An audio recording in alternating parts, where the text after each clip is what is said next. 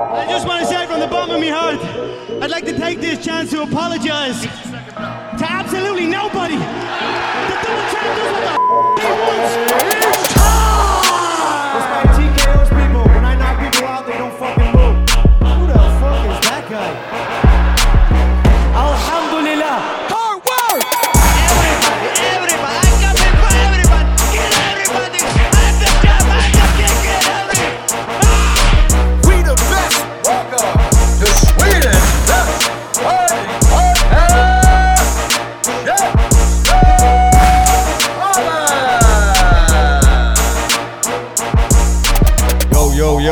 Välkomna tillbaka till Käftsmällspodden, Sveriges största och fetaste podcast om kampsport och fighting. Jag heter Asha, vi har Andres och Stämmer, Sebbe stämmer. med oss i källaren. Och eh, gäst här i studion idag är Robin Larsson från Eskilstuna.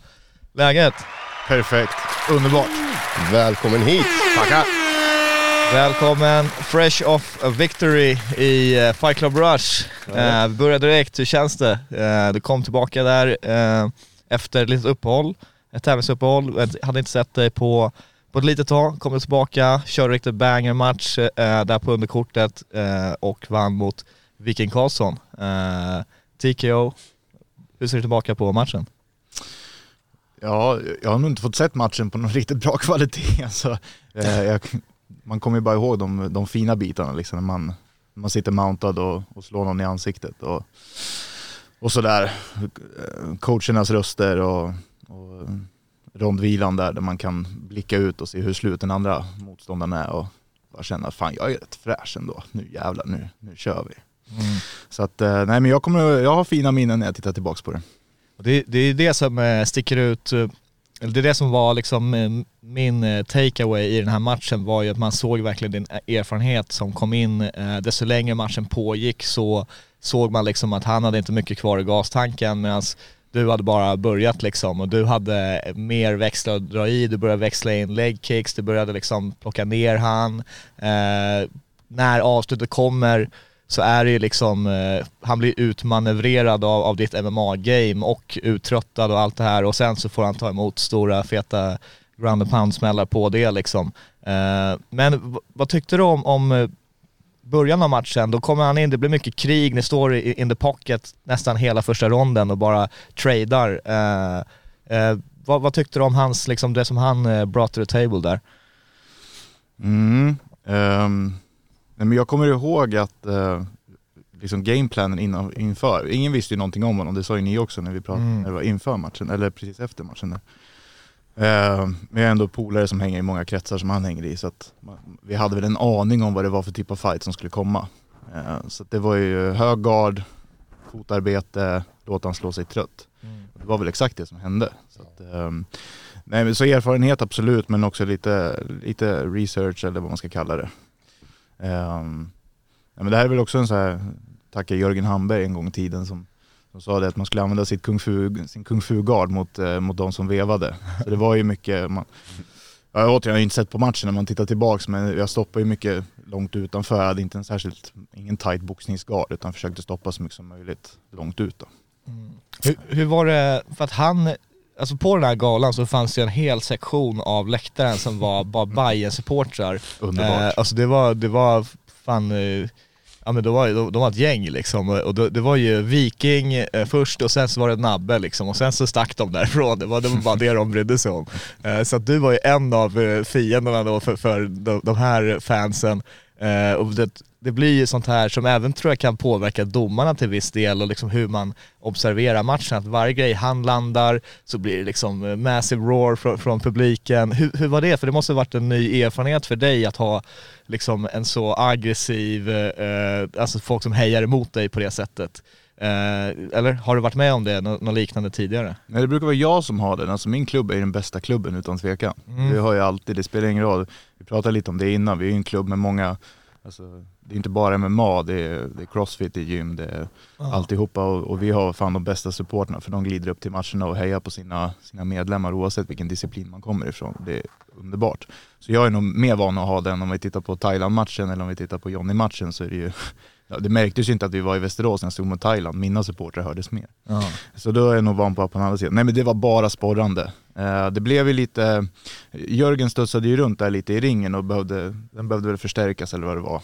Där, Ja just det, var, gled ja just det, var då? Just det, han fick ju vänta. Ja, För Jörgen, eh, det var, den, jag vet inte om det gick sönder men det var någon pelare som Ja. lossnade. Det här har jag missat helt. Ja, men det nej var- men det, det hände, just Ja. det. Det har vi missat att snacka om. Ja, just Ja, det. någonting där i alla fall så Viking stod kvar. Vänta, var det innan matchen började eller? Ja, ja, precis. Viking Ja. gör sin walking Ja, han stod där. eh, och väntar. Fick vaselin Eh, och- så jag står ju bakom Det var så typiskt också för att det var den fighten man, man visste minst om överhuvudtaget. Och så står han där och väntar. Och vad ska man säga? Måste sitta och hålla stunden? Uh, ja, Hammarby-fans, ha?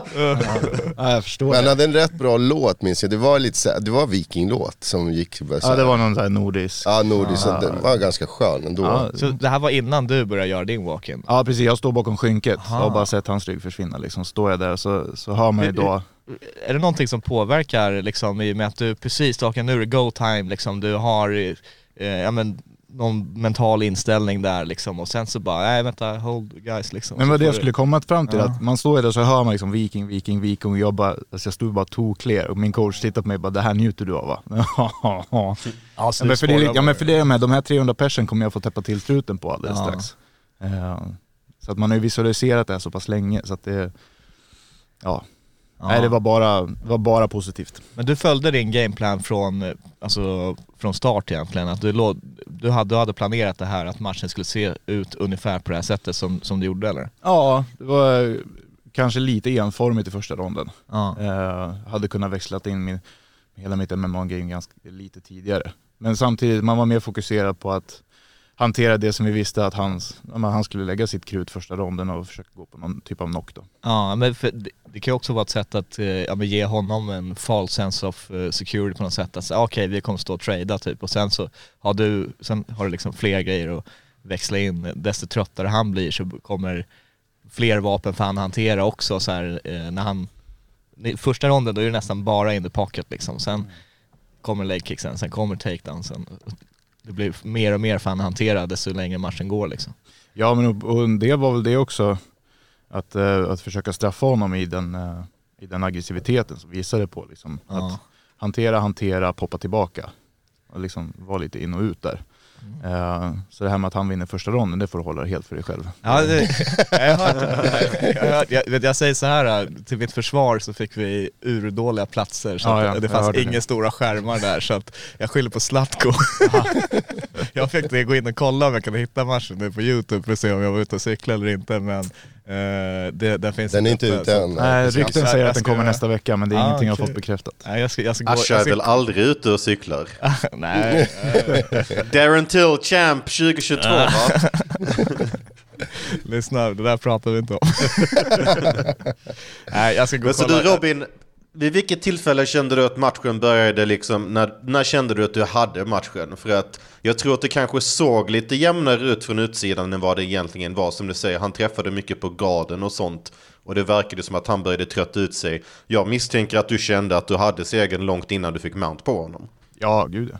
Eh, nej men det finns väl, eh, det finns väl fyra situationer i matchen. Dels så var det liksom, ja men, det är alltså det man bygger upp ett monster som inte finns innan matchen. Så, så man, visste vart han kommer ifrån lite grann, man hade fått lite bakgrundsinfo och så tänkte jag att ja, men det, blir, det är hästsparkar till händer han har. Så Ah. det första som var en sån här miniseger var att det här kan jag hantera. Det är, det, det är hårt men det är lugnt.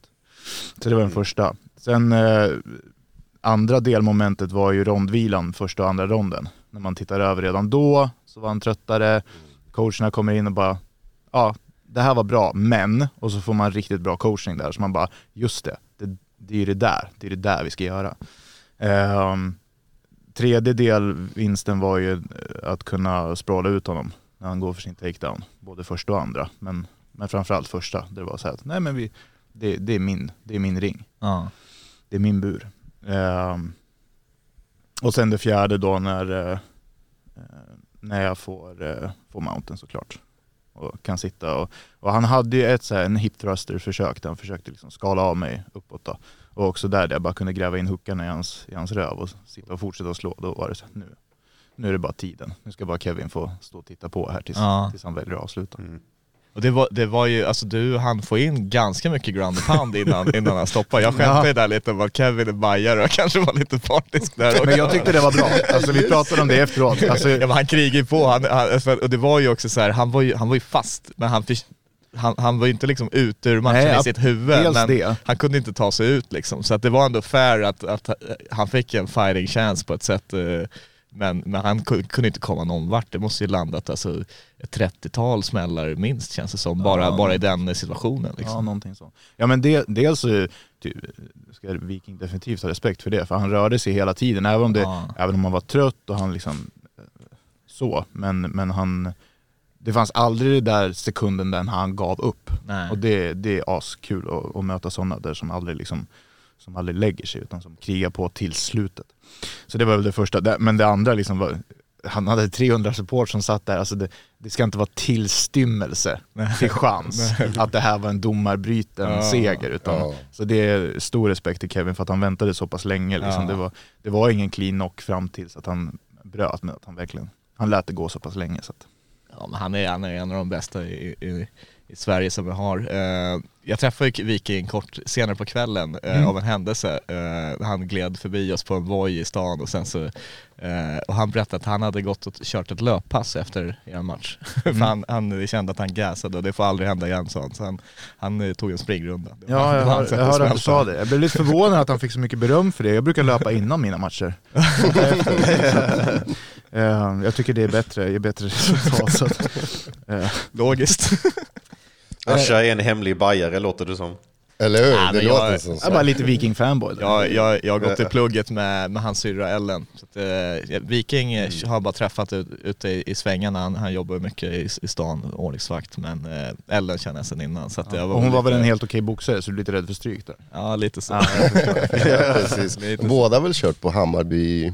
Ja, jag- och, och de har även sysslat med brottning. Eh, men det, det, där, där var det ju, eh, det syntes inte jättemycket i matchen. Nej. Eh, och det, det är väl trötthetsfaktor som kommer in också, att eh, han Men- hade ju hunnit trötta ut sig så pass. Nu måste jag fråga, kände att det var varmt i arenan? För vi kände ju det. Vi kände ju Det det. var typ det enda ni snackade om Påverkade det? Eller inte dig, för Det du såg ju fräsch ut. Men Ja, tror du att det påverkade?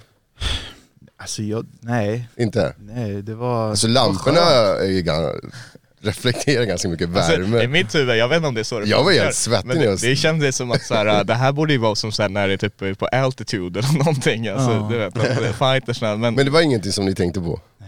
Inte någonting alltså. Det Fan var, vi överdrev. fan- Snarare, snarare skönt att man ska springa så mycket, du vet vi är tungviktare, vi gillar inte springa så det är. Så Snarare skönt att efter två löpvarv så var man varm liksom.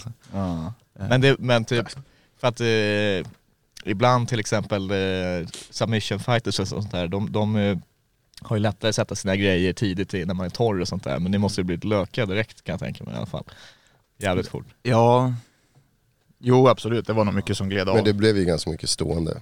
Ja, exakt. Vilket jag tackar för, för jag älskar stående.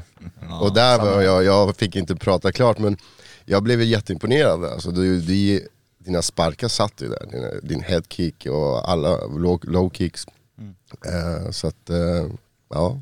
Jag ser fram emot nästa. ja. Ja men för verkligen, det, känd, det, var, det kändes som att du var väldigt sansad i, i matchen medan han, han var ju alltså grön för det första, hans första match, han hade alla, alla de här supporterna, förmodligen ganska mycket press medan du har been there, done that, du har varit på VM och alla de här tävlingarna liksom. Eh, hur långt uppehåll hade du haft innan den här matchen? För, det, för mig kändes det som att man inte hade sett dig på ett tag, sen så var du tillbaka nu liksom och kom tillbaka med, med lite nya vapen och sådana här grejer liksom. Nästan fyra år. Fyra år? Ja jävlar, så det är så pass alltså? Mm. November wow. 2018.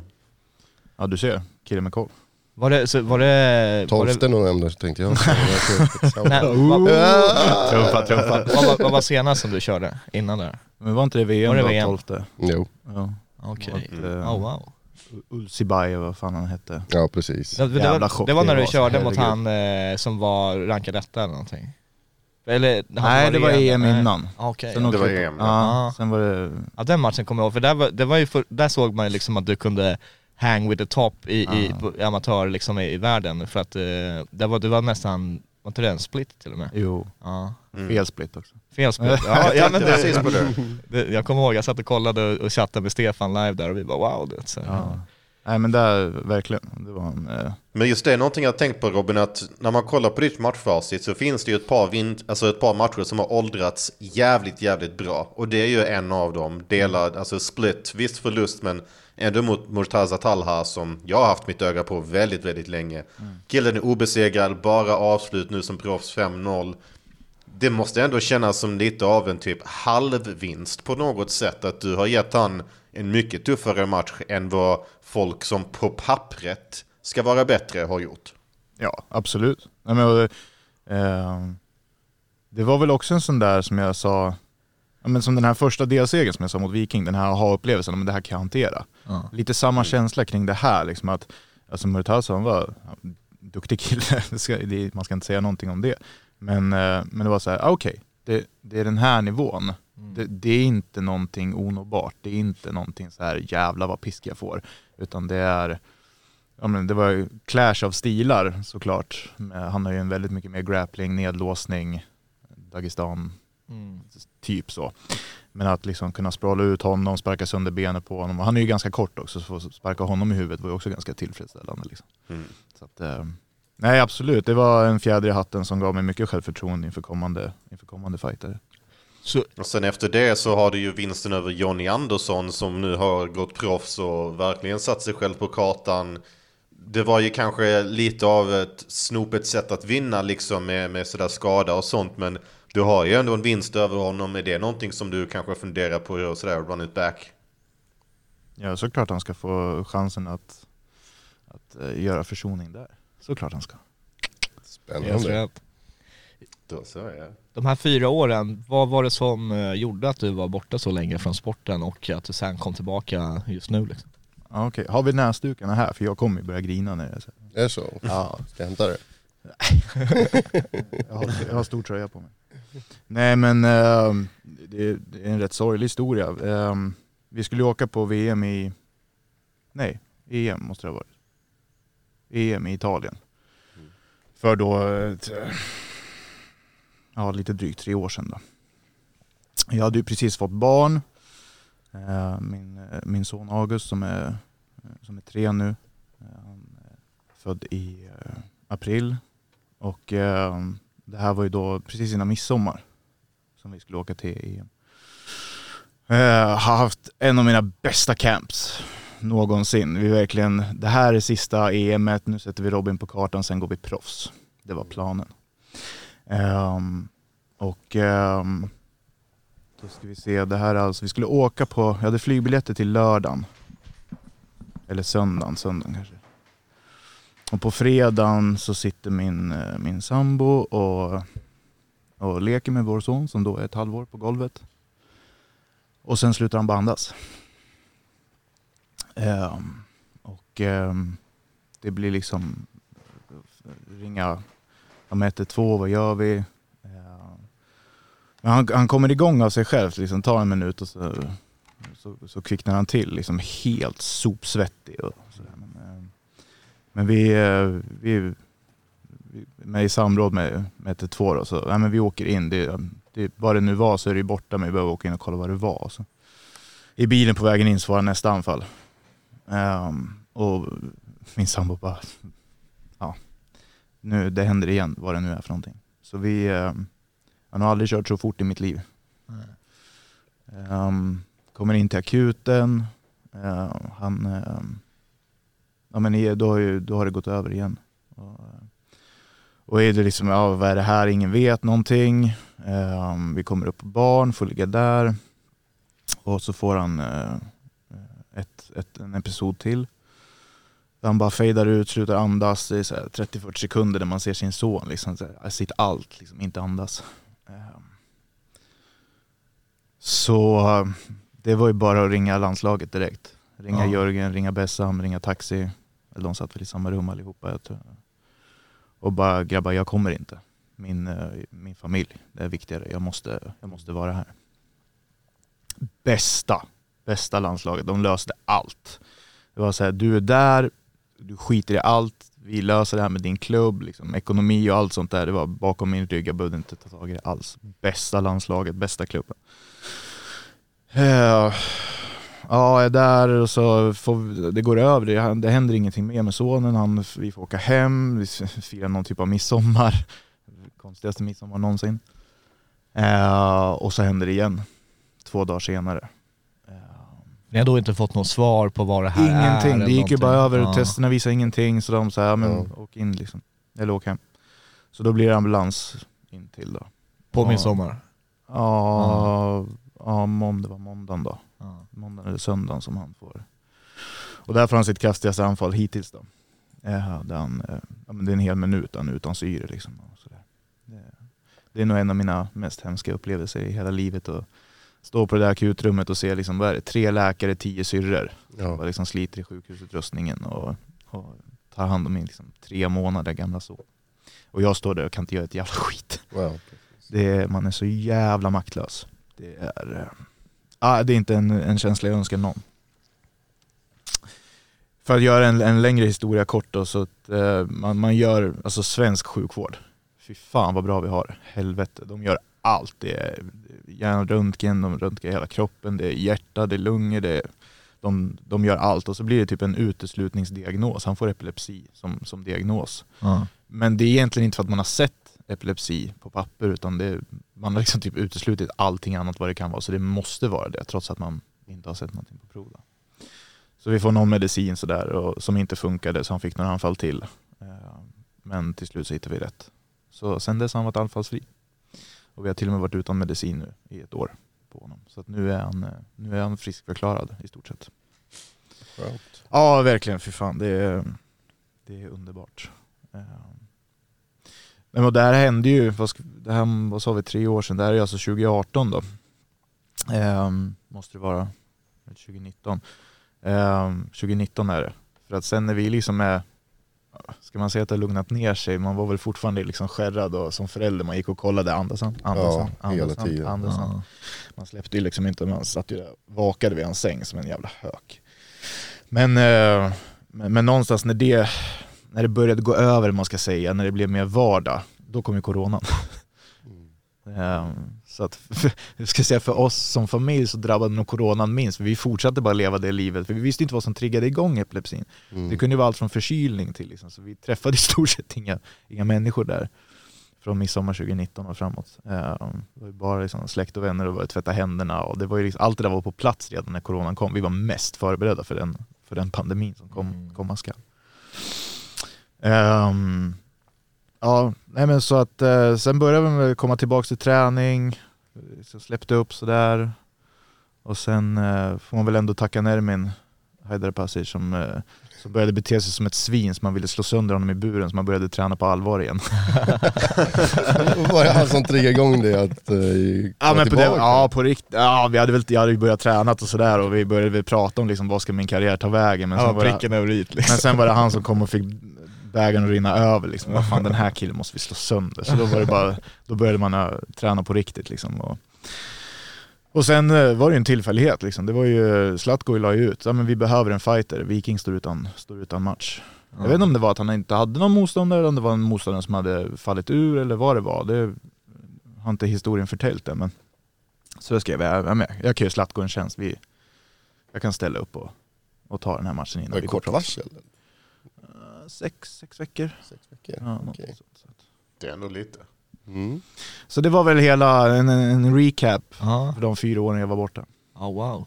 Och det, och, Jävlar. så att det stora, den stora takeawayen för mig blir ju liksom det här som du sa att när det väl kommer till kritan då finns det så mycket familjen, liksom livet, det, det är sånt här som, är, som, som verkligen spelar, spelar roll när det kommer till kritan liksom. Det finns mycket som vi, vare sig det är jobb eller, eller eh, hobbyer eller, eller vad det nu är men eh, allt det där blir totalt oviktigt som du säger med ekonomin och hur de liksom, du behöver inte ens tänka på det.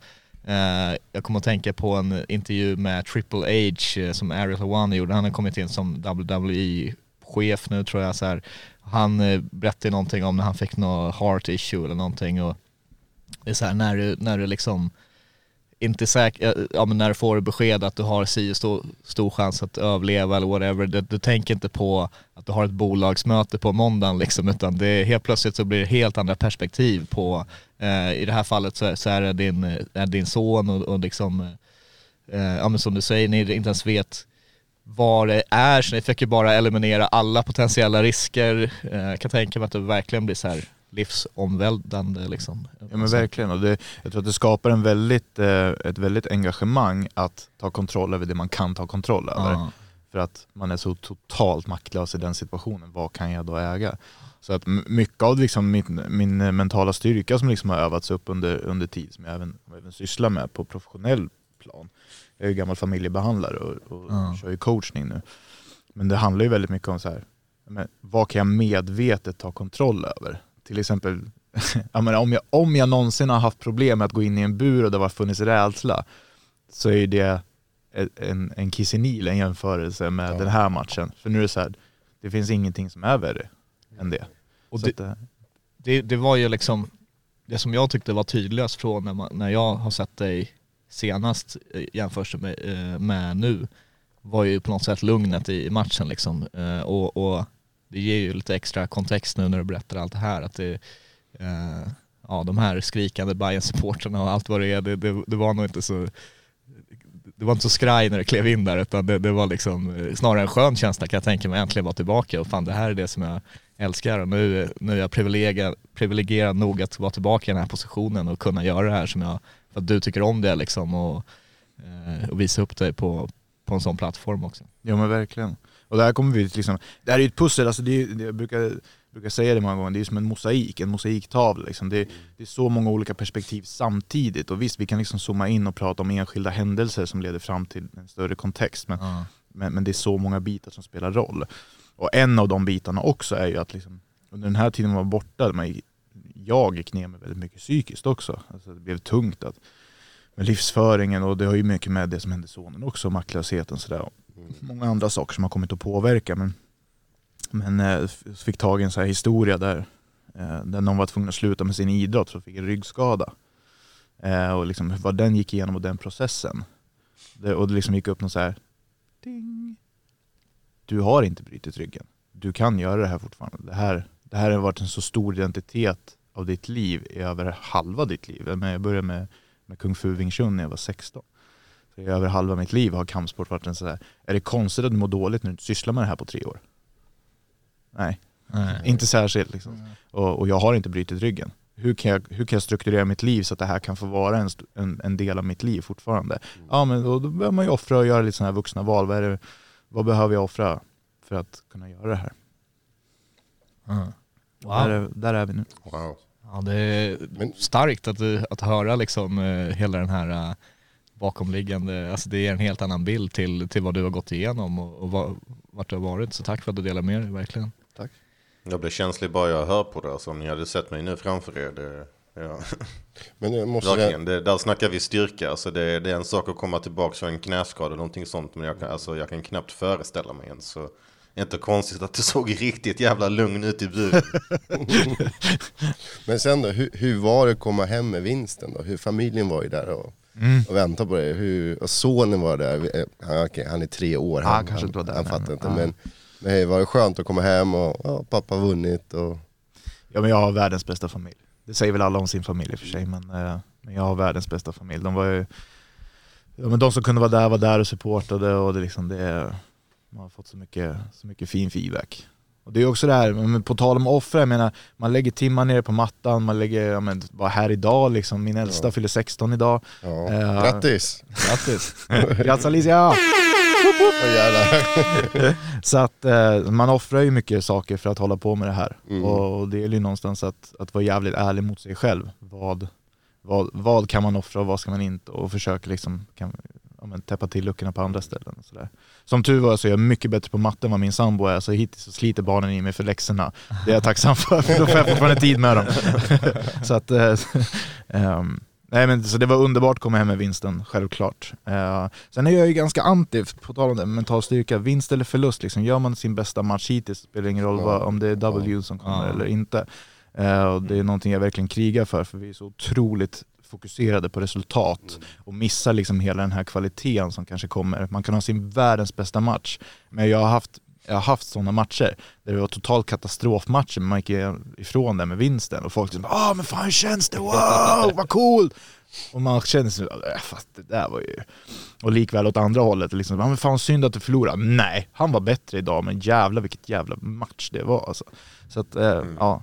Självklart var det kul att komma hem med vinsten, man ska inte sticka under stolen. Självklart, det är, vi är människor och det är alltid kul att, att kliva ifrån det, men även i luften. Men nej, jag, just det här att kunna, men, lugnet var en del av det, faktiskt implementera eh, ground and poundet är någonting jag jobbar på jättemycket med min coach nu under, under det senaste halvåret åtminstone. Vem är coachen?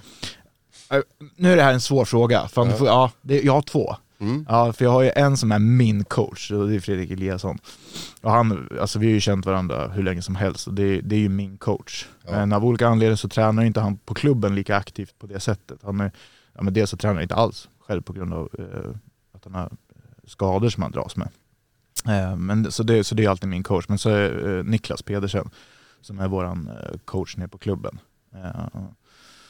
Eh, eh, och, så det är han som jag, när jag säger att jag har tränat mycket med min coach så är det ju Niklas då. Vilka hade du med dig sist? Till, FCR 13? ja det är de två. De två? Ja. De med, ja. Eh, nej, men just det här med, med vilket typ av ground game är underhållande att titta på. Vilket ground game är jag bra på, vad passar mig? Och där börjar vi någonstans, jag kommer ju återigen från det här stående, jag kommer ju från kung fun. ja. Och det är liksom sparka folk i huvudet, ta ner dem. Och sen i kung fun där bryter man ju, det är ingen brottning utan det är bara stående brottning. Så att, eh, jag har ju varit tvungen att drilla väldigt mycket där, var, hitta min gameplan i, i ground and poundet och i MMA-brottningen. Eh, och, och att just kunna, ja men i tredje ronden där när, när jag har språlat ut honom, få ta hans sida och just få upp honom på en av en sida. Alltså, magi. Fy fan, det var just att få säga här har vi, på tal om vinst eller förlust. Hade jag förlorat matchen, men bara att, att jag gjorde den grejen som vi har drillat så jävla hårt på, ligga och rida på hans höft och få slå honom. Nej, det var underbart. Och det, det här som du säger med vinst och förlust och, och hur det kanske inte alltid är det viktigaste, i synnerhet i en sån här comeback story. Eh, man har varit igenom något, något starkt och, och sen eh, komma tillbaka till den här positionen. Där är ju, det blir ju en del av matchen för dig bara att liksom komma tillbaka till, till den positionen och kliva in i buren liksom. Och sen eh, även att, att eh, det blir en sån här matchbild och, och du verkligen får eh, Eh, ja, men så här, påminna alla MMA-fansen också eh, vem du är och liksom eh, och allt det här eh, och eh, få avslutet. Alltså det var ju väldigt mycket som gick rätt i matchen men även leading up to it så att säga. Eh, och eh, nu när vi snackar om att göra prioriteringar, vuxna beslut och allt vad det är. För mig är det så här, när jag kollar på den här matchen så ser jag ju, det, det, det, det heter ju A-klass MMA liksom, men- eh, det är ju ingen amatör där inne i, i, eh, i buren eh, längre liksom, om man säger så. Eh, Har du börjat tänka i de banorna nu när du snackar om Johnny, Nermin och det här? Eh, Gjorde Zlatko en tjänst, get your feet wet igen så att säga efter, efter uppehållet, men är det pro du tittar på nu härnäst eller? Ja, och det är väl, kontrakten är väl inte skrivna men det, det är rullningen. Det är på gång? Ja, det kommer ni få se snart. Okej, okej. Så det, Efter VM kanske, eller? Ja, EM är det väl. EM, ja. EM. Ja. Eh, ja, och det, inte ens det är väl klart på det sättet. Jag har, jag har fått en lands, landslaget har kommit med en erbjudan att åka med dem ner till, till Italien nu då. Okej. Och det vore svinkul, men jag fick två veckors notice. Så det är liksom, man ska in med läkarundersökning och det, Ja. jag har varit borta i fyra år, jag tycker att det är, alltså organisationen kring, alltså från IMAF, internationella MMA-förbundet, alltså, ja det är en karusell man ska ta sig igenom. Så jag ska försöka få allting klart i tiden eh, och åka ner. Man får lite erfarenhet till i den här viktklassen och få känna på tjockisarna och Ja. eh, hur de... Eh, och det är det som är så roligt med, med EM och VM, för det kan vara så otroligt skilda fighters du möter. Ja. Jag lyssnade på avsnittet med, med Black Viking, Ja. just det, den, Ja, just den det. tjetjenen han mötte, stackarn. ja, Det just så här var det. 100 MMA-matcher och Ja. var det, 250... Eh, man kan ju få en sån kille som är fysmonster, liksom 115 kilo rena muskler. Eller så kan du få en tjockis som inte orkar banta. eh, typ Nermin. Nej jag skojar. eh, Hör du den när nu sitter han där. nu sitter han ju faktiskt och bantar så ju- just nu kan jag väl inte dra det. Släpp ciggen. Nej. Nej men eh, så, det ska bli jättekul att just få åka ner och, och återigen öva på de grejerna och få, få lite mer erfarenhet i den här viktklassen. Jag kommer ju från lätt tungvikt annars. Mm. Bara få, ja men Hoppas du kan åka för då kommer jag kommentera dina matcher. underbart. Mhm.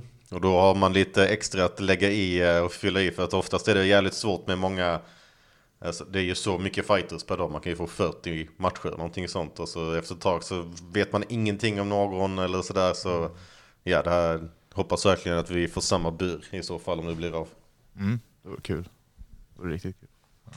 Man vet inte ens, eh, det kan stå att det är Bahrain och sen så är det någon eh, Dagestanier som Tänkte du på något annat sådär? Ja, liksom. ja exakt. Ja, det, de har väl, det finns väl flertal exempel där. Ja, hela deras landslag. Bahrain är typ 5% bahrainier och resten är antingen brassar eller ryssar. Och de är fan kvoterade de som finns där. Så. Ja. De- De blandade ihop landslag och klubblag på något Ja, jag sätt. tror det. Okej. Ja, men jag Men så, hoppas Robby, du vad, tycker du om, eh, vad tycker du om Närmins uppgång då? För han har ju liksom under den här tiden som du varit borta så har ju han liksom tagit plats och hamnat på radarn och blivit lite grann den heta tungviktaren i Sverige. Han har ju fyra matcher, alla i FCR. Vad, vad tycker du om hans, eh, om hans proffskarriär? Ja. Vad tycker jag om honom? Alltså det som är synd med Nermin är att han faktiskt kan slåss. För att han är så jävla irriterande, men så skulle man önska att han var lite, lite sämre än vad han är. Så att, nej men jag får, jag får väl säga att han, han kan slåss, men han tror på sig själv alldeles för mycket. Det, är- Han håller inte den kvaliteten som han själv tror att han håller. Det är väl det enda. Så att, eh, Vad tycker du om hans sparkar? Vil, vilka? nej, och det är väl också en sån här grej. Så, nej, jag och Nermin jobbar ju ihop ganska mycket. eh, Så att, det är väl också det här, man vet att han tror att han kan bättre än vad han kan. Liksom. Men jag, jag, jag börjar spela, jag språlar ut, jag språlar ut Bane. Och jag menar, jag har mött Andreas, eh, hans första MMA-match var ju mot mig faktiskt. Eh, jag kommer ihåg hur det är att försöka språla ut. Det, det är fucking o, omöjligt. När han Stop the cap med andra ord. Ja, men det, är ju, det är ju bara att satsa på en haymaker för att liksom, när han är på väg in dra en uppercut som, bara, eh, som det ryker om. Så det är tur att inte Bane ligger i tungvikten. Alltså det, Men ni är båda från Eskilstuna, ska inte ni liksom hjälpa varandra att träna tillsammans? Och... Eller? jo, på en match. På en match? efter matchen? Där ska Efter vi, matchen. nej men vi har väl tränat tillsammans och har sparringutbyten. Det var ju fortfarande när han bara körde boxning. Ja. Eh, så då. Så att, Hur eh, gick det då? nu ska jag vara sådär jobbigt politiskt korrekt, men han, han var ju boxare. Liksom. Det, vi körde ju boxningssparring. Ja. Ja, så att man man, alltså jag skulle, nu- en, en match mellan oss skulle inte avgöra särskilt mycket om man tittade på hur sparringutbytena gick förr i tiden, för då var det liksom, Nermen ville ha tjocka killar att slå på och jag slog på honom. Eh, så att på den tiden var det väldigt jämnt mellan oss när vi körde boxning. Och jag har svårt att tänka mig att han, eller svårt, jag ser ju på hans matcher, han har inte lärt sig tillräckligt mycket med MMA för att kunna stå pall mot mig sen. Så att, Men vägen dit då? jag? Nermin, han är väl 4-0 just nu, är han inte det? Ja, för Mm. Precis. Men är det några andra som du tänker att du ska ta på vägen då? För det finns ju några stycken där ute. man kan väl tänka lite så här, ekonomiskt hade det varit kul om man kunde ta dem som han har haft innan, leading up till våran fight liksom. Eh, bara för att liksom täppa till truten på alla som säger att någonting annat, eh, stilar passar varandra eller någonting Mm. sånt. Eh, så det hade väl varit en väg att kunna gå och, och ta dem. Ehm, Black Viking eh, pro-debut med andra ord. ja men till exempel, absolut. Var, varför inte? Och turken, vad var det turken hette? Ja, just det. Han har vad varit hette här han? Fattig-Aktas. Ja, just det. just just. Just det, Fattig-Aktas. Ja. Nej men sen, som jag sa till... Irman. Ja, det är absolut en match. Han tyckte att jag kollade ut honom när jag sa att vi skulle möta alla, allt och alla. Har inte ni varit i landslaget tillsammans? Jo, Och ni har väl kört mot varandra på träningar och sånt? eller? ja absolut. Vi har, vi har drillat eh, mycket och sådär. Så han tyckte att du kallade ut han när du... Ja, du kallade ut alla väl? Ja men jag sa ju allt och Ja. alla. Ja. Så att, eh, Nej men det vore jättekul, alltså det, vi älskar ju att slåss. Alltså det är ju, alla MMA-fighters är där av en anledning, vi tycker att det är jävligt kul. Så att det skulle ju inte vara en hatmatch om vi säger så, Mm. mellan mig och Irman. Det skulle nog vara riktigt roligt att, se om man, eh, om man ville slåss, vad som skulle hända. Vi är kanske inte, vi har ju inte matchsparrats. Så det finns nog fortfarande ett par frågetecken av vad som skulle hända. Men eh, jag skulle nog göra någon riktigt nervös tror jag. Fan, jag gillar Fan det. jag gillar det, ja Ja, precis. men det är också heavyweight, det behövs ju var, var, varje heavyweight som, som bara finns liksom. Det, är- Ja. det är en ganska tunn division där, som alla vill se liksom. Så att eh, det är bara att kolla på Nermin, bara samlar ihop några, Så några finns vinster det och några där ute. Nu har vi Wolf, Ja men eh, exakt, nu börjar det hända grejer. Kevin Munje har ju vi nämnt. Så börjar ha en liten, eh, liten division där som kan mixa upp och, och, och just många som är där ganska nya i, i proffsscenen så att det finns ett par, tre olika potentiella matchningar för dig Verkligen. att kliva in där och eh, Ja det gör jobbet mot lätt för Zlatko liksom. Så det ska man ju säga. Ja, Ja. men det är, för det är alltid det är roligare tycker jag när, när, eh, ja, men när svenskar kör inbördes mot varandra på något sätt och, och liksom du har din Eskilstuna-klack och de har sin, eh, vart nu de kommer ifrån och, Mm. Och sådär. Då blir det den här derbykänslan som, som jag tycker har gett nytt liv i, i svenska MMA-scenen på många sätt. Den har vuxit och det är skitkul. Det är också så här, man märker, men man brukar ju säga åh vad stor du har blivit när man träffar polares barn. Ja, jag är den åldern nu när jag säger det. Det är- bara att krypa till korset och erkänna. Men det är lite samma sak nu när man varit borta. Men jag slogs på Fight Club Rush 1 och 3.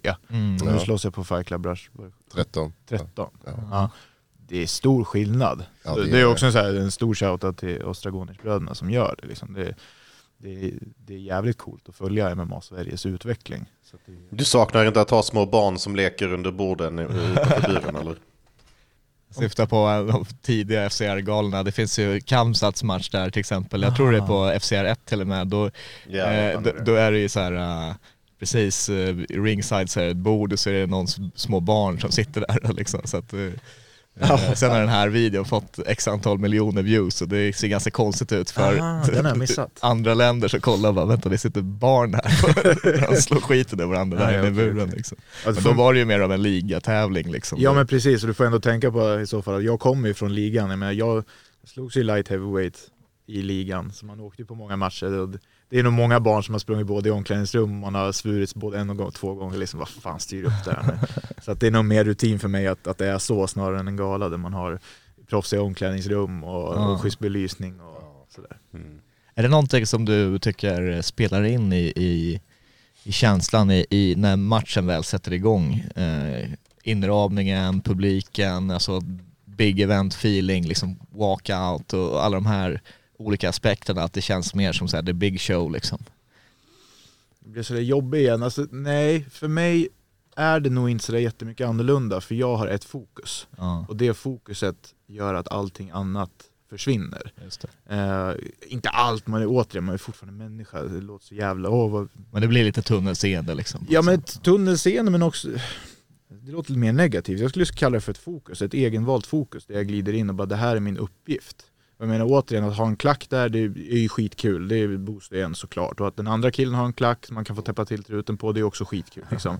Men, eh, men någonstans så spelar det ingen roll om det är... Eh, vad fan heter den ga- eller galan? Ja, skitsamma, om det är en liten bur i Stockholm där det Ja, finns shoot, eh, shoot challenge. shoot challenge. Jag tänkte precis för att Ja just det, den. att det blir att det är där liten också? bur, där, Ja. där blir det mer grisiga matcher ofta. Ja men verkligen för mig som stående också, det var Ja. mina första matcher där. Ja, man känner igen det för det. Det är det Ja, men du, du behöver ju bara du, du kör en kombination och sen så är ni uppe mot Sen- buren helt exakt. plötsligt. Så man nu var har tvungen att lära sig brottning jävligt fort när Ja. man gick de matcherna. Eh, FCR-buren är lite mer svängrum. där har man mer plats Ja. att göra eh, skada. Ehm, för mig är det inte, det är självklart att det är en skillnad, men den är inte så pass stor som jag tror att andra tror att den är. För att Nej. jag är där av samma anledning och jag kommer göra samma, jag har samma fokus. Så det är typ så här, hur ser min uppvärmningsyta i? Det kan jag bry mig om. Ja. Eh, kom, kommer jag ha ögonkontakt med min motståndare för eller, eh, eller inte? Ja. Det kan vara sådana saker som Ja, jag fokuserar på. Men här då, för det finns ju en, en eh, stor teknisk skillnad där ju att ofta på de här tävlingarna, vare sig det är ligatävlingar i Sverige eller eh, landslagsuppdrag, så är det lottning eller matchmaking som sker väldigt tätt inpå. Eh, du får en motståndare eh, eller ja, turneringsformat där liksom flera matcher eh, så vet du inte vem du ska möta härnäst.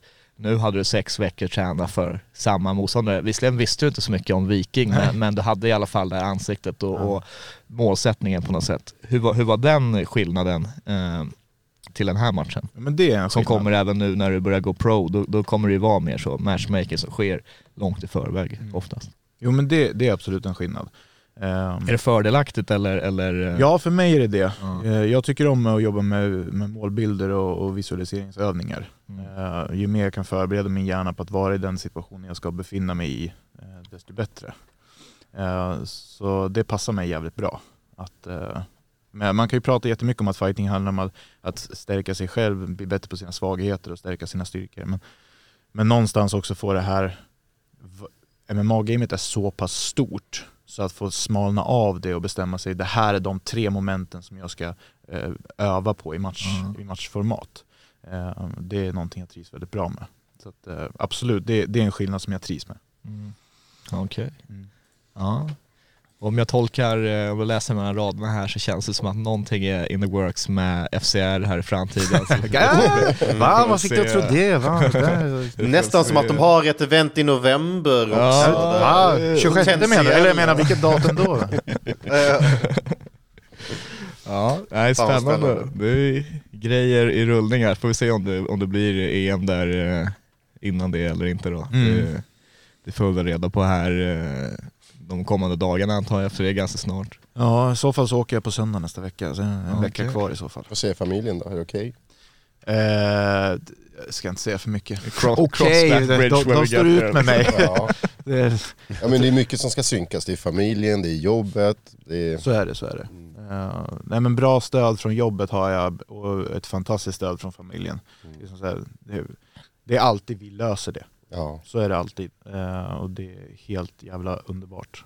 Eh, sen, återigen, det här med vuxna beslut. Man får ju, då gäller det, okej om, jag, om jag tar bort det här, den här pusselbiten härifrån, vad kan jag göra istället och lägga till den någon annanstans? Eller vad, hur, kan vi, hur kan vi få det här att fungera? Det är inte bara det är inte bara man säger ja eller nej och sen så får man stå ut med konsekvenserna. Man kan ju påverka sin situation på många andra Apropå sätt. pusselbit, saknar du det här att åka iväg med landslaget och, som du har gjort tidigare? För du har ju varit med ett tag. Du har ju Ja, åkt med Karl Albrektsson, Oliver ja Enkamp, fan vilken historia man har. eh, Johnny Toma. Liksom. Ja, verkligen. Ehm, jag, jag tycker absolut, jag kan sakna att, att åka iväg på det sättet. Det, Mm. det, det blir någonting som är en erfarenhet man inte hittar på många andra ställen. Liksom. Ehm, bara det att ha ett, nu har ju för sig klubben på det sättet, men att ha ett lag, ett Sveriges landslag i en så pass individuell sport är, ju- är ju en, en match som inte egentligen är särskilt uppenbar, men som blir jävligt skön. Liksom. Ja. Alla stöttar varandra och folk kommer från olika klubbar, men det är liksom glöms. Det här med, Ja, vi, vi är ju spännande vi människor när vi liksom säger, ja, men man möter någon från Västerås, då är jävla västeråsare, så möter man en dansk, den västeråsaren blir helt plötsligt en svensk. och så bara, det är vi från Sverige, och sen möter man någon från Ryssland, och då blir den där dansken en nordisk. Liksom, som, Ja. Jo, eh, är så. så att man, Det det är här med intressant. identitetsförflyttningen brukar vi kalla det, och det är, det är en ganska kul sak som händer. Och, och de lever ju kvar liksom. Mm. Eh, även sen när man kommer hem från, från landslagen. Så det är många, många minnen, många kamratskaper som jag uppskattar att man har fått där. Men, men med det sagt då, det är ju också en scen som, som har varit för mig. Det här, det här landslaget kanske blir, har en annan innebörd för mig. Nu åker jag dit mer individuellt kanske än förut. Nu åker jag dit för att slåss i tungvikten, få mer erfarenhet, eh, så, och förbereda mig för proffskarriären, vilket jag tidigare kanske hade, att nu åker vi som landslag, repa Sverige. Eh, så. Ja. Så det, det är ett annan, en annan mindset inför det här EMet i så fall. Ja. Ja, Du nämnde det tidigare idag, du sa att du hade börjat som 16-åring kampsport, men Mm. hur kom du in i det här? The origin story. Ja. Ja, det är väl som alla som trasig relation med pappa, man vill få honom att uppskatta en. Det är så alla börjar, eller? Typ, typ, ja, faktiskt, faktiskt. En del. Jag älskar alla som säger nej men jag tycker om sporten. Ja okej, hur mår du? Och du och din pappa snackar? Eh, nej men eh, jag var inte särskilt bra på att köra bilar så därför var jag tvungen att ha någonting annat. Eh, och så var det en polare som tog ner mig till Wing Chun-klubben som en, en del av Kung Fu. Då. Eh, och fastnade direkt, det var liksom, ja det var, det var svinkul. Eh, höll på med det i två år som liksom ungdom. Och ett, ett års militärtjänstgöring men sen när man kom tillbaka så, ja det var nog där 20, ja men 2009, 2010 där jag går min första match. Och var ett RM här i Stockholm. Och nästan direkt liksom blev, eh, kom med i landslaget för Kung Fu då. Eh, och körde där. Eh, och så något år senare så bara, ja men okej vi har en, eh, vi har en vakant plats. I minus 85, jag körde då i minus 90. Mm. Så om du tar dig ner till minus 85, då får du följa med. Jag gick runt på typ 98. Uh, men minus 85 har inte jag vägt sen jag gick i tvåan. Jaha, men... eh, Jag tror det finns en bild på det och jag såg det på Instagram. Jag, jag Ja, lite. det ser utmärglad ut. Jag har aldrig haft så mycket abs. Eh, nej, det var, det var, alltså, jag rekommenderar ingen att göra det. Fan mycket man har lärt sig om kost på den tiden. En månad med åtta serveringar proteinshake bara om dagen. Oj, Äh, fy fan jag jag skadade säkert ett, två liv av, av mitt max, mina, mitt maxliv på den tiden. Men, eh, och ja, Kuala Lumpur eller någonting sånt. Hur mycket gick du ner då? Ja, från 98 till å- 83 kom jag ner till. Och jag antar att du hade så här väldigt limiterad kunskap om weight cut. ja, ja också. verkligen. Det här var ju, jag var ju helt grön på sånt. Det var, ja, men, jag hade, eh, min dåvarande svärfar var väl gammal kroppsbyggare så jag hade hjälp av honom liksom att, Mhm. att, att eh, typ tänka, inte Tonfisk. hela vägen. Tonfisk. Ja men typ tonfisk tomat Ja, svartpeppar om, man hade, om det var en bra dag. Um, Även så tog mig ner, men det gick ju katastrof såklart. Jag, hade, allt det här på, jag tror jag tog ja, 15 kilo på en månad. Wow. Ja, det var, alltså, man mådde inte bra. Och så gled ni i ka- katastrof, förlorade första matchen. Fan. Och det är också en sån här sak som jag inte rekommenderar till någon. Vad sa jag, 83 kilo gick jag ner till. Eh, veckan efter vägde jag 102. Ja shit, så du, Ja. Men alltså, du det var bounceade så det, total depression, bara ge mig magnumglass och Snickers. Liksom. Ja. Eh, Fan, och, jag så, känner igen det där. Alltså. och så tre veckor efter det så vägde jag in på 88 kilo till All Style Open. Ja. Den vann jag. Det var kul i och för sig.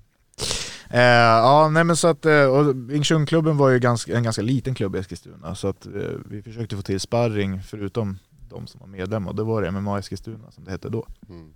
Som vi gled ner till att börja träna. Och, och då var, ja, men vi hade bra stående, och, så vi kunde ju vinna där oftast, men sen så eh, om man körde MMA-gamer fick man ju stryk, och då var det ju lite kul sådär. Och, sen var det nog mest för att det var en så liten klubb, vi tränade två gånger i veckan, det var det som fanns. Jag har för mig att Eskilstuna är en ganska stark taekwondo-klubb. Ja, eller? det har vi nog. Jag har aldrig liksom Jag fått... tror jag följer dem faktiskt. Ja. Jo men, jo men det har vi. Jag jobbar med en av han som driver det. Eh, Hur ser det ut på Nova Gym just nu då? Det, det finns ju ett, ett gäng där, det finns ju Biller, det finns Pedersen-bröderna. Mm. Vet du förresten vad som hände med matchen mellan Hamid Sadid och Henrik Pedersen? För de skulle ju mötas i Danmark, men sen så Ja. bara försvann matchen. Ja, Hen Henke blev sjuk. Eh, katastrofdålig. Eh, så att eh, det var ju bara... Ja, He-. Hedlund, kör han, eh, han har inte kört på ett tag eller? Nej, han har grapplats lite grann. Han blev Ja. pappa nyligen. Ah, ja, Så okej. att, eh, men han är på väg tillbaka. Jag kommer ihåg när han körde i Gävle, undrar om inte, när, när du sa att ni är sånt jävla eh, support, Ja. jag tror att jag kommer ihåg hur, hur, hur ni hade ett gäng i Ja. Eskilstuna där borta. Det brukar låta. Ja. Eh, jo men nej, det är, hur Nova ser ut just nu, det är sjukt starkt. För fan vilken organisation vi har bytt. Alltså pandemin återigen, det tjatar om det men det sa- sabbade ju så mycket för så många. Eh, men, men det växte någonting jävligt fint på vår klubb ur det. Eh, vi hade också så här coachbyte där det var vakanta platser. Vi hade ingen riktigt som tog taktpinnen och där ska Niklas återigen ha en stor eloge. Inte bara för att han är en bra coach åt mig men liksom vilken, vilken jävla engagemang han la ner på klubben och få, få igång den. Så nu har vi ju, fan vi är nog den enda klubben som är på alla galor just nu. På Wolf, på Fight Club Rush, på um, Galla MMA nere i Danmark. Ehm, vi, vi, vi, vi är på alla galor och det är så jävla kul att ha ett, team liksom med 10-12 kompetenta fighters som liksom lägger ner hjärta och själ på att faktiskt utveckla gamet och ta Eskilstuna och sätta det på MMA-kartan. Det är- Och så har vi asbra stöd från klubben också liksom, med, fysträning och ja, vi har riktigt mycket kompetens. Så att, eh, eh, ge det något år så kommer ni inte kunna ha annat än Nova-gäster här. Oj, oj, oj. Ja, fan. Mm. Bra. Nej, grymt. Nice. Ni, är- ni är på väg, ni är på väg upp. Pro- eh, Eh, pro-karriären nu som stundar, eh, sätta Eskilstuna på kartan, eh, jobbar upp till en match mot Närmin och, och, och slå han på käften. Eh, där har vi några liksom, delmål. Vad, vad, är, vad är huvudsakliga riktningen som du, som du går mot eh, när du ger dig in som pro? Är det match eh, per match och, och, och se hur långt du kan ta det? Är, är det bevisa någonting för dig själv, bevisa någonting för någon annan? Vad, vad har du för drivkrafter när du ger dig in i pro? Ja, men förut var det nog mycket mer det här bevisa någonting för sig själv. Eh, nu, i det här med min historien runt min son och liksom den identitets tanken som föddes ur det sen, så är det så jag älskar det här. Ja. Jag brinner så mycket för det här. Eh, så att det har nog inte blivit så mycket bevisa för mig själv någonting, utan snarare hur kan jag njuta mest av min vardag? Jo, när jag får både träna och matcha i MMA. Eh, så det är nog, skulle man ha ett huvudmål så är det må bra. Eh, Mm. Hur corny än kan låta. Eh, Men vad det betyder liksom, det, det får vi lite se. Jag, sa, jag skämtade ju om det, att kickstarten var ju att Nermin var ett arsle. Att han skulle ha stryk. Eh, och, och det är väl fortfarande någonstans ett, av, ett av slutmålen. Ja. Men jag är ju ung för att vara tungviktare så att Ja, ja. det, finns, Mm. det finns... Det är tio år kvar minst. Ja men minst. Nej men det finns både en och två vägar som karriären kan ta. Jag, är- jag är nog väldigt öppen för det. Ja. Eh, må bra, utvecklas, eh, få lära mig uppleva nya saker. Eh, och jag tycker ju om den där situationen, att hamna i stängda burar Ja. mot en annan kille som försöker ta huvudet av den. Det, allting ställs liksom på sin spets. Eh, så att så länge jag kan uppleva det och, och få fortsätta må bra så, så kommer jag fortsätta.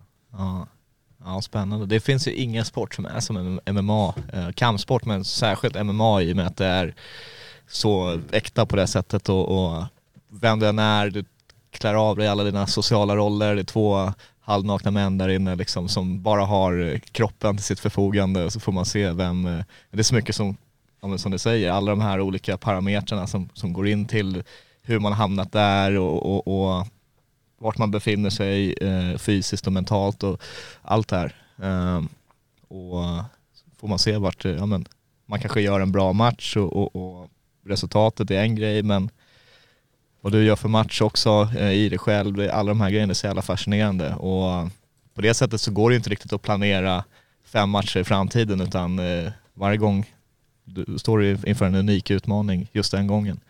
Ehm, Jag kunde inte hålla med mer, ja, verkligen.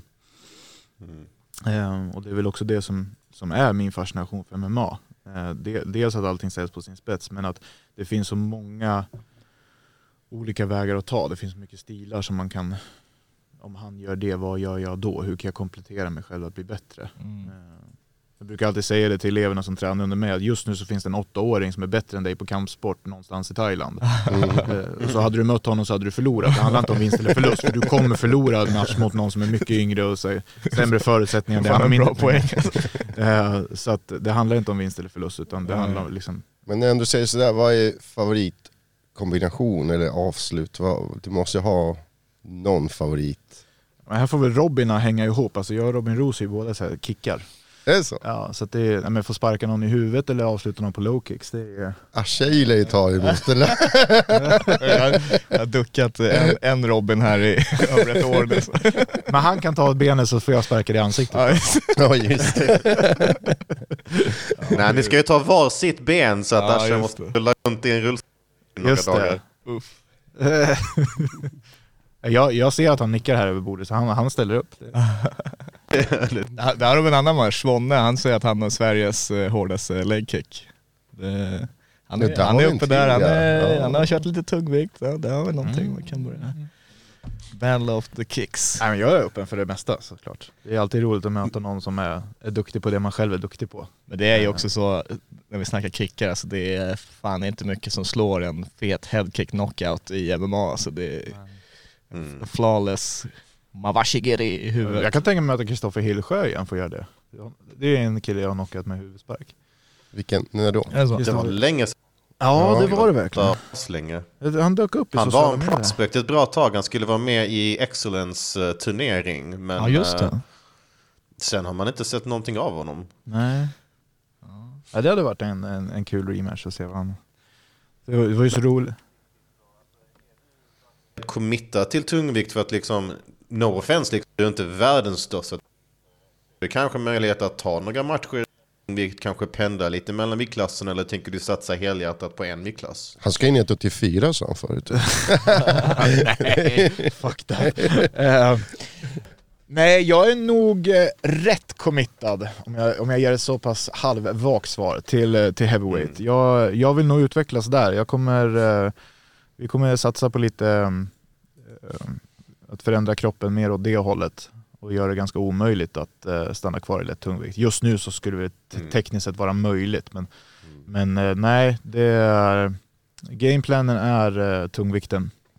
Så är det. Helt rätt. Eh, det- slipper... En gång till. Adrian på hästkött. Ja, precis. verkligen. Secret bara- juice. Det är bara, nej alla äter sallad, vad snackar du om? Det är bara sallad som bygger kropparna i MMA. Ja, gud. Nej men helt rätt, jag tycker för då, då slipper du bantningssidan av det. Plus att eh, det är ju så också, eh, även om du har det här mindsetet att ta match för match och, och ha sådana delmål, alltså för en heavyweight eh, som är, har en underhållande stil som du har och så vidare, det kan ju räcka med att man radar upp fyra fem vinster och sen så börjar det ryckas i olika eh, internationella galor och allt vad det kan Ja, vara. Det är, ju- det är ju så pass, alltså, även på världstoppnivån så, så är det ju eh, inte den djupaste viktklassen. Eh, och alla vill se heavyweights. Eh, man kan du vet, eh, få mer pröjs i, i den viktklassen och, och, och du vet, det ser alltid bra ut om du har två stora grabbar som, som headliners och allt vad det är. Så att heavyweight prospects på väg upp, det, det, det är en bra position att vara i. Jag tror att eh, det är till och med lite skillnad mot eh, light heavyweight till exempel. Tungviktare, det, det finns det här, eh, ja men du vet, the baddest man on the planet grejen. Alltså det, det är alltid heavyweight eh, som, som är, det är dragplåster i sig att köra i den viktklassen. Sen är det så jävla underhållande att se stora grabbar som kan röra sig som, men- som ja, du exakt. gör precis. Ja. Och det var du gjorde det också. Och det är väl exakt den tanken, med, om man tittat på, nu kommer man ju från landslaget såklart och har sett mycket där, men, men just hur ovanligt det är med tungviktare som, ja, men som kanske inte bantar sig ner till 120, Ja. utan som Ja. faktiskt ja, men, ligger på en 115 kanske, men, Ja. men faktiskt rör på sig och kan och ha Ja. alla delar av gamet och kanske inte bara stående eller kanske bara brottningen är väl det vanliga. Liksom Ja, som jag själv inte uppskattar lika mycket på det sättet. Så att nej, det... Nej men ju mer vi pratar, jag, jag är committad till tungvikten, så säger vi. Jag ändrar mitt Ja. svar, det är inte vagt alls. Jag, jag, jag trivs bra här uppe. Helt jävla rätt. Vad går du runt på? Hur mycket väger du just nu? 108, 109. 108? Så Och du ska på- upp lite till.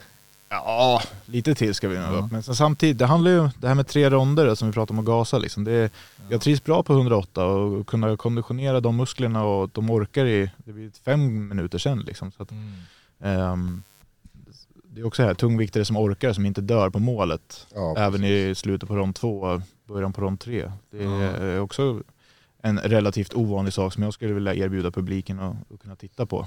Mm. Så att, eh, mm. 108, vad är det? Pounds? Typ 235. Det är, alltså redan nu så ligger det där genomsnittlig vikt tror jag för många heavyweights. Eh, och så att du har eh, fortfarande bra rörelse, kan få upp sparkarna och allt de här som kanske vissa tjockisar inte eh, klarar av lika bra. Nej, så är det ju. Mm. Jag håller med. Ja. Mm. Nej men fan vad spännande, nu har vi, har vi nästa, nästa tungviktare på väg upp. Eh, finns någon gala där någon gång i november som vi får hålla utkik efter fight announcements och se om det blir EM också här. Eh, jag vet inte, ska vi, ska vi köra lite? Ja, in, innan vi släpper det så måste jag nästan fråga om du har Veckans käftsmäll. veckans käftsmäll. Om jag ska igenom. Ja. Kan tänka mig vem som kan få det, men det kanske inte är han. Alltså, sådana här vikingfans som sitter och poddar, de kan ju...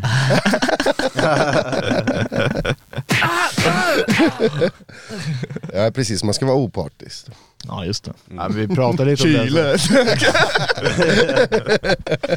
Nej, det kanske, nej, jag kanske blev lite, lite fascinerad över hur mycket, hur mycket tid Viking fick i, i senaste podden. Snarare Ja. än att prata om hur... eh, Du var ju på väg där men du blev ju avbruten. Ja precis, jag var ju på väg, men jag sa jag tyckte att Viking hade mycket mer att lära. Du tyckte att han skulle bara springa så var han klar. Lite så. Men han, eh, han är en duktig boxare, jag hoppas att han eh, lär sig mycket av det här. Ja, men, och, Mm, och precis. riktigt både trevlig och stor respekt till honom också. Jag har inga problem med honom, jag har mer problem med Asha. Liksom. Ehm, Ja, men low Du får ställa dig i kö där Robin. Du får ställa dig i kö, det är många som har problem med Asha. Nej men en rematch mot Viking, speciellt om man, han hade, vem var det han hade sagt det till? Att han var lite missnöjd, han hade mycket mer i gamet som han inte kände att han fick ut. Ja det var, jag hade nog, jag, vi såg, såg snacket med honom Ja. efteråt. Han Så det, så det är också fram- så här, men det är alltid jag brukar nästan tänka, eller brukar tycka att, att rematchen blir lite mer intressant. Mm. När man har fått klämt och känt, tittat på matcherna, man har fått gå tillbaka till sin klubb och liksom öva på, men eh, när det här händer, vad ska jag göra då? Det, är- det är nästan en mer intressant match att titta på än den första som blir lite mer, speciellt när det är en sån här match där, man inte har särskilt mycket koll på varandra. Ja. Ja men verkligen, alltså för att där är ju det hade varit någonting att bygga på kanske i framtiden. Han, har, han behöver ju jobba upp sig, lite, ta lite andra matcher och få lite erfarenhet liksom. Ja men precis, och sen när Eh, han går proffs så finns jag där. Ja. Det var också, han, han hoppade in, du, du tog en tuff match på det sättet att eh, du visste ingenting om han. Eh, atletisk ung kille, hungrig liksom så här. Men han, han tog dig som har all den här erfarenheten och, och mycket mer burtid och, och, och ja, men, har varit uppe på de här VMerna liksom. Så att det hade varit en skön story i framtiden att se hur han kan anpassa sitt game och hur du har liksom utvecklat ditt game som pro. Spännande. Absolut. Nej, Ja. jag tar den käftsmällen på hakan. eh, fan, eh, jävligt kul att ha det här. Jag tycker det var Verkligen. Att vara här. fascinerande samtal och, och ja, men, intressant att se lite grann hur du tänker och få höra mer kontext till vad du har gått igenom. Eh, ja, jävligt kul. Bra podd. Ja, Ser vi vi vill fram se mer av dig eh, faktiskt. Ja. ja. Det kommer ni få göra, onekligen. Yes. Det Vi längtar efter den här Närmin-matchen. ja, den är rolig att bygga på. Ja. Jag vet. Ja, the big boys. Det är dags för the big boys. Eh, äh, men grymt att ha det här. Eh, Svinkul att vara här. Innan du avslutar, vill du hälsa till någon? Vill du tacka några? Eller? Jag tror att jag har fått med de flesta faktiskt Ja. som har, som jag har pratat under tiden. Men jag har ett, verkligen ett grymt team bakom mig. Man, vi säger man är ensam i buren, men det är man fan inte. Mm. Det är, sånt, det är allt från klubben som sitter på läktaren till familjen som stöttar en i allt man tar sig för. Liksom coacherna som är helt ovärderliga sitter där. Eh, så att, eh, nej, jag har verkligen allt och är så tacksam för så mycket. Så att, eh, förutom att man säger det på den breda så ska jag inte säga någon specifik. Så. Nej, det var riktigt, riktigt grymt stöd. Shoutout Yes. till Nova. Precis. Definitivt. Tack, Tack så mycket. Vi är också tacksamma Tack för att du kom hit ända från Eskilstuna. Tack så jättemycket. Peace Hörs. out. Bäst. Sebastian, vi är också tacksamma att du var med. Ja, bra där. Tack för att ni lyssnade på Köpsrekoden. Tack så mycket.